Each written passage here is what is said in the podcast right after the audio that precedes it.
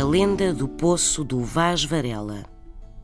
Reza a lenda que, junto à velha estrada entre Tavira e Vila Real de Santo António, perto do convento dos Frades do Carmo, existe um poço encantado, ou por outra, habitado por uma bela moura encantada.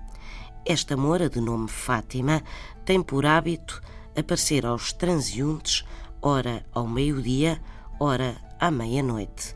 A Moura Fátima, ao aparecer, pede sempre que a desencantem e promete a quem assim o fizer grandes tesouros, tesouros que guarda no fundo de um poço.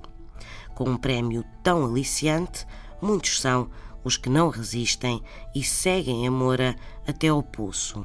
Só que lá chegados, espera-os uma surpresa, um imenso dragão a guardar os tesouros.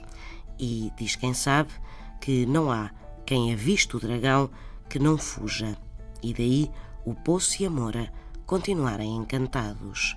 São histórias, assim mesmo.